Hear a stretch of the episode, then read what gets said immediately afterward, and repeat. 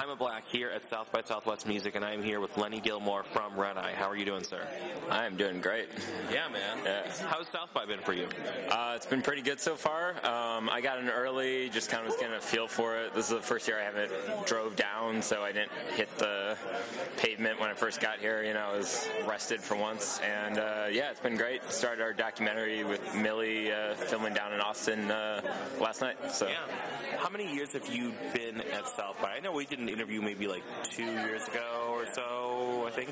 Like a year, or two, three. It all blends to maybe ten years ago. Yeah, yeah. Uh, this is my fourth uh, South by Southwest. Uh, first time I went was right after I gra- graduated from Columbia, and it's it's really been fascinating seeing how even in that four years, uh, South by Southwest has changed a lot. So much so. So much so. Pros and cons, but you know, I'm not complaining because this weather is gorgeous. Yeah, yeah, yeah. I, not quite as warm as last year, but it's quite Right. nice out. Yeah. What you know, for anyone who doesn't know, kind of what role do you play at South by? You know, it seems like you're you're here with RedEye every year. You're taking photos, but kind of like take us into what really happens with you. Um, so I, I would say I've always used uh, South by Southwest as a way to show RedEye like what type of content we could be making over the next year. I feel like it's a nice like testing area just because you know you're hustling for you know a week and there's so much interesting things going on that you could like try a lot of different ideas. So it's nice going here and kind of um, making some new content and then kind of showing RedEye like oh we could do things like this maybe in the coming year. Yeah it is a really great you know kind of testing ground to experiment because there's so much going on. There's no shortage of content there's no shortage of activity. Um, and so this year you guys you know you and the RedEye team you guys are producing a documentary with say $1.8 million. We just talked to him just a couple minutes ago. Uh, tell us about that.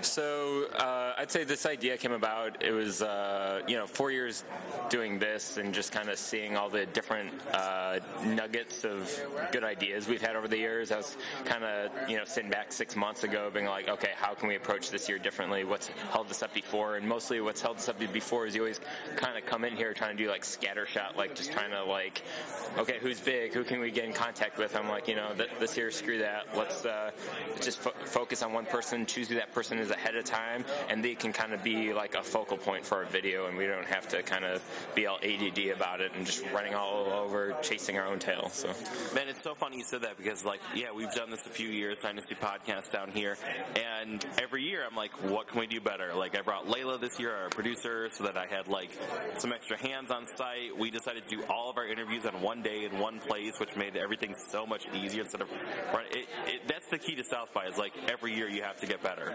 yeah, you can just keep refining it, and Layla's the shit. I'm so glad you worked with her, and uh, yeah, it's it's great. So, you know, talk about your role with RedEye because I know that you're one of the key photographers there. Um, it seems like you're always doing cool stuff, but kind of like, what do you? What's the day to day for you? You know, in a in a really cool company like RedEye. Uh, so you know, my role has just changed every six months, maybe since I started at RedEye. Uh, you know, journalism is such this time of flux that like I keep trying to like evolve to you know kind of meet our needs. But uh, I started off as a just a photographer, and then like they wanted video, so I'd already kind of been interested in that and started doing like you know DIY like uh, live music video things, and then that slowly evolved into doing news videos, and then it became such an initiative that uh, this year that we hired a video editor. So I've been kind of able to help produce content like this, uh, like this documentary of Saint Millie. Like we've been able to think about bigger projects rather than just trying to like scrape together whatever kind of video content I can make in addition to having my photo responsibilities. So uh, now I'm a, a photo editor, I would say, and uh, as well as like shooting and like assigning out uh, photos, I uh, help Sean produce video content. Yeah, and I mean, it wasn't maybe that long ago that you graduated, right? I mean, a couple years or Uh, graduated in 2010. Okay, so you know, four years. It's not like yesterday, but it's not that long, and I think you've been able to accomplish a lot of great work in that time. And I'm not just you know saying that because you're here, but you know, I think that if I was like a journalism student who's maybe like 19, 20 right now, you're somebody I could look up to and say like, man, that dude's done a lot in a short amount of time. What advice would you have for like aspiring photojournalists or journalists or people who want to enter like like you said, the very malleable, ever shifting news landscape right now? You need to say yes to everything. You need to take every opportunity that comes at you. Uh, a lot of people uh, have a lot of pride really early on before they've done a lot, and you might have a lot of talent, but if nobody knows that you have that talent, it's going to be worthless. And the biggest uh, gift you could give yourself uh, is just to get your name out there and start establishing those professional relationships. So, like when you graduate from college, you can just hit the ground running, and you've already started doing that thing that you love to do. And I think that's so.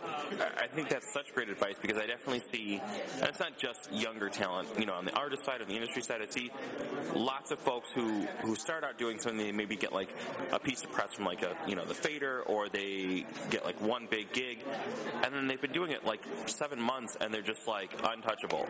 And that's like the worst attitude. No one wants to work with anyone like that. Yeah, you got to realize you're to, if you're interested in doing this for the next 20, 30 years, like you're to keep running those same people and you don't want to be burning your bridges right at the beginning. Yeah. Um, just love what you do and like respect everyone else that's trying to do what they're doing because you'll keep running into those people. Absolutely. Uh, what else is on deck uh, for South by either for you, for Red Eye, uh, with St. Millie? Kind of what does your week look like? Uh, so my week looks like just uh, trying to uh, set up interesting opportunities for Millie. I mean, we're really just trying to show like, you know, take that idea of what people have of what South by is for and kind of like kind of quintessentially try to take somebody down that path and just kind of show like there's opportunities to be had. It might not come about how you're thinking it would, and the benefits really are just being able to come down here and network and meet all these people that you're going to be interacting with for the next year or more. So yeah, I love it, man. Uh, Lenny Gilmore, people can see your work at RedEye. Where else can they check you out? Uh, please come to my website, uh, lennygilmore.com, or Instagram at Lenny Gilmore. Perfect, man.